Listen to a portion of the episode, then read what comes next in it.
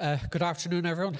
Uh, uh, you'll be glad to know I don't have a PowerPoint. I had 50 slides ready with lovely dropping letters and stuff like that, but for, for some reason uh, uh, I wasn't able to condense them down to an appropriate amount. Um, in opening, uh, a few remarks that I wish to make. I just want to pass on congratulations to QQI on reaching this milestone.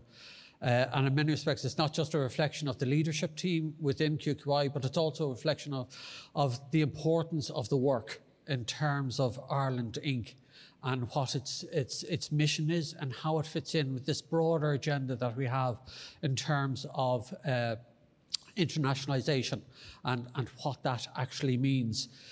Uh, before, uh, I mean, you've all seen the brochures and you've seen my CV and stuff like that, but I want to take you through the real CV and uh, just a little bit of history about myself. And I often compare myself to Liam Neeson. Uh, I have a unique set of skills. Uh, I'm not paid like Liam Neeson, I'm a civil servant, but I have a unique set of skills. Back in 2002, I was appointed to the Higher Education Policy Unit. And suddenly, you know, becoming familiar with a, a lot of a terms that were floating around the place. The Bologna process, what actually was that? Uh, to the point that I actually ended up chairing the Bologna process uh, during the Irish presidency uh, back in 2004. But then we started seeing instruments emerging like Europass and the diploma supplement.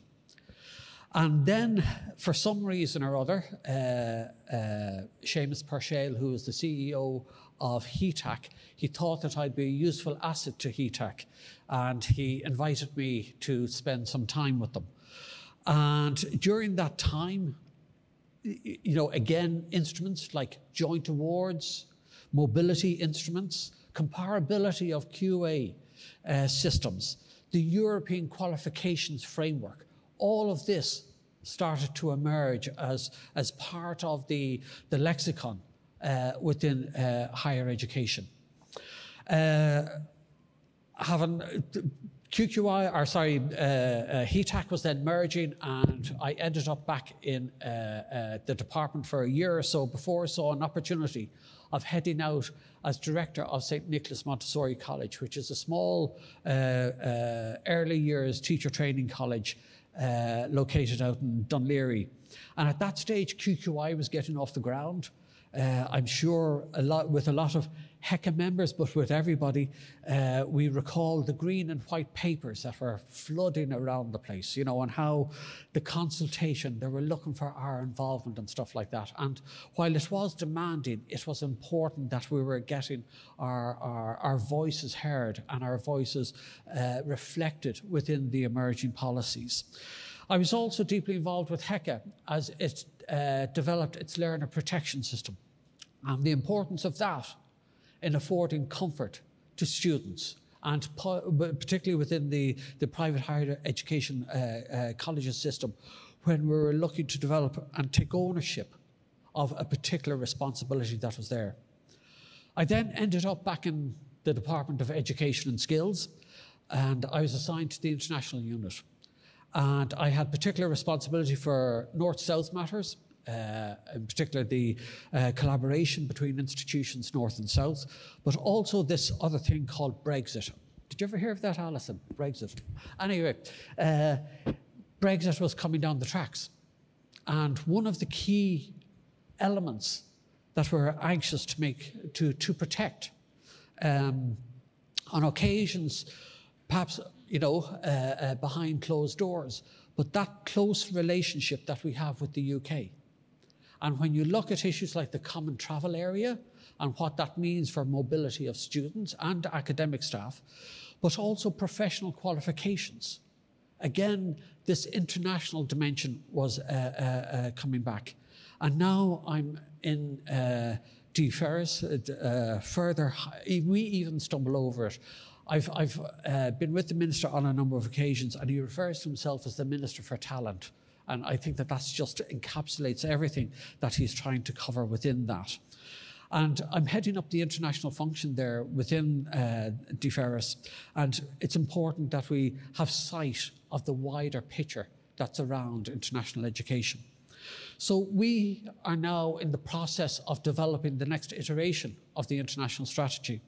And we had a consultation uh, earlier on in the year, and we have gathered at this stage now, there's been about 57, 58 responses that have come back to us.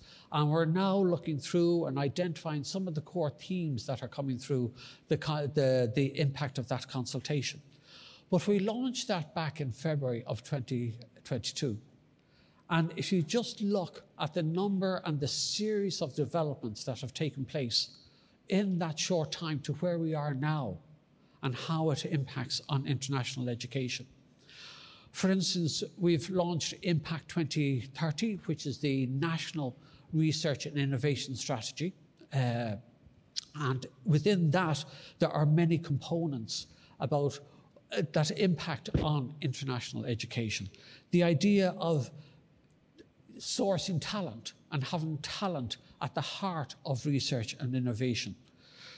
There's also a very strong dimension around the all island nature of research and innovation and how that has to be fostered and, and nurtured on both, on both parts of the island. We've launched, in the meantime, uh, uh, the restructuring, and uh, I know that colleagues uh, in the audience from the higher education unit are far, far better placed than me to talk about it, but the impact of the technological universities and what exactly are they are, what function they have in the context of an international strategy. How do we communicate this new entity that has now come on the uh, higher education landscape uh, in Ireland? We are, and I know that Jim is going to talk about this, we have the impending launch of the international, uh, impending being the key word, Jim, uh, launch of the International Education Mark. And what that means, what assurance that gives, is part of that engagement of the international uh, uh strategy.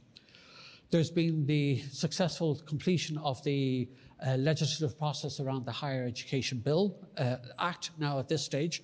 Uh, just not to cause a heart attack to Tanya, who's down there in the audience, it is actually uh, enacted and it's going through its, its final legislative processes.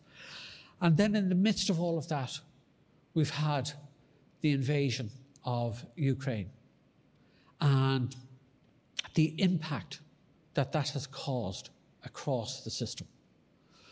Uh, and in particular, I just want to record particular thanks to, to Jim and to Andrina for the very strong role that they have played in developing Ireland's response to uh, the Ukraine, the Ukraine in, uh, uh invasion. And uh, it has caused us to look at the portability, the international context of qualifications, for example, and how also do we adjust how that coincided with other crises that were eh, already within the education landscape. And, you know, you think in particular of accommodation and the impact on, on student accommodation and how that has, has uh, further crystallized the need for core actions in all of these areas. But in the midst of all of that, the having come through uh, COVID as well, you know, it's almost like uh, we have forgotten about it, but its impact is still there. And we're gradually now seeing the resumption at, you know, at a, at a different model where we were talking uh, uh, earlier on, and certainly in the previous discussions, they were talking about the various modalities in terms of delivering education. And we're now seeing now how this fits within international education overall. We have seen, for instance, that Australia and New Zealand have launched new strategies just there quite recently. And for instance, some of the themes that were coming through in the Australian strategy, which reflects some of the shifting geopolitical landscape, they were wondering whether they had put too many eggs in the basket of China and India. Are they relying too much on the whole idea that students have to land on our shores for them to be international students? So again, these issues have opened as part of the discussion and the issues that we're reflecting on. Clearly, from our perspective, the relationship with the UK as we start developing the strategy and, uh, and addressing some of the, the, the core issues that, that are, that's there is very important. And if you look at some of the trends that are occurring across the, in the UK, for instance, now EU students are being charged international fees. Whereas when you come to Ireland, you're not being, you're being treated as an EU citizen.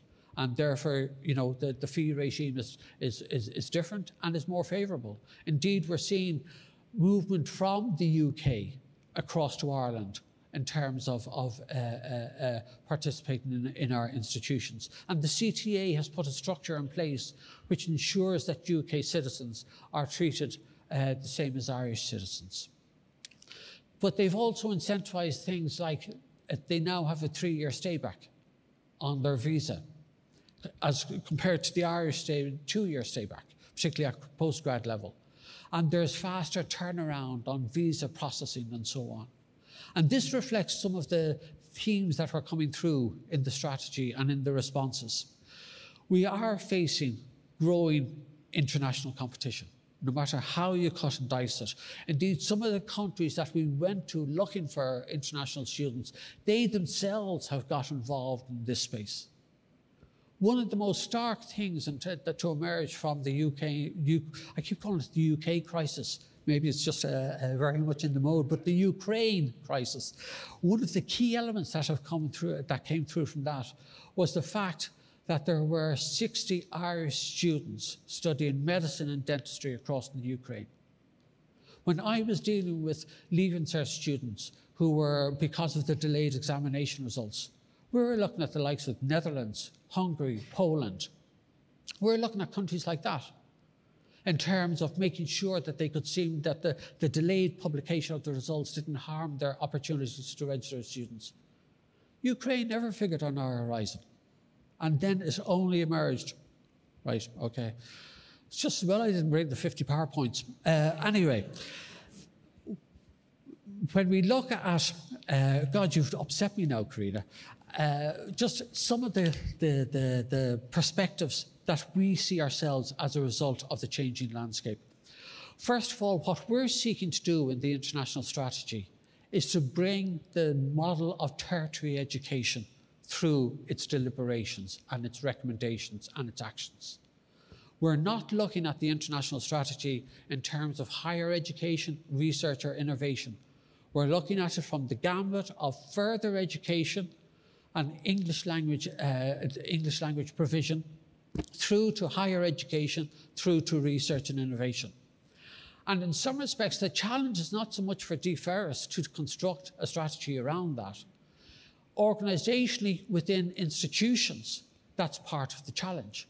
I, I, was struck by Linda's comment where she remarked about uh, uh, what's a good university. Their research, their teaching, their opportunities, their operations are uh, a weave of collective labour. Our own engagement is such that international education is viewed quite distinct from research and innovation within some institutions. And the nearer the train shall meet. And yes, the very raison d'etre behind DFHERIS was to bring the model of tertiary education very much to the fore and to ensure accessibility across different, di different levels. But also within the further education sector, the notion of international mobility, it wasn't really there. And so there, how do we encourage, how do we foster that? All of this is done against a backdrop of sustainability. So the very idea of us coming along and flying students into Ireland and saying, you're now international students, we have to look at that model. It has to be compatible with the wider movements that are occurring globally in terms of ensuring sustainability. So this brings to the fore of new models of international education. How do we look at the delivery? How do we exploit the technology to enable the delivery of, of uh, for instance, joint programs, joint awards? How do we enable partnerships?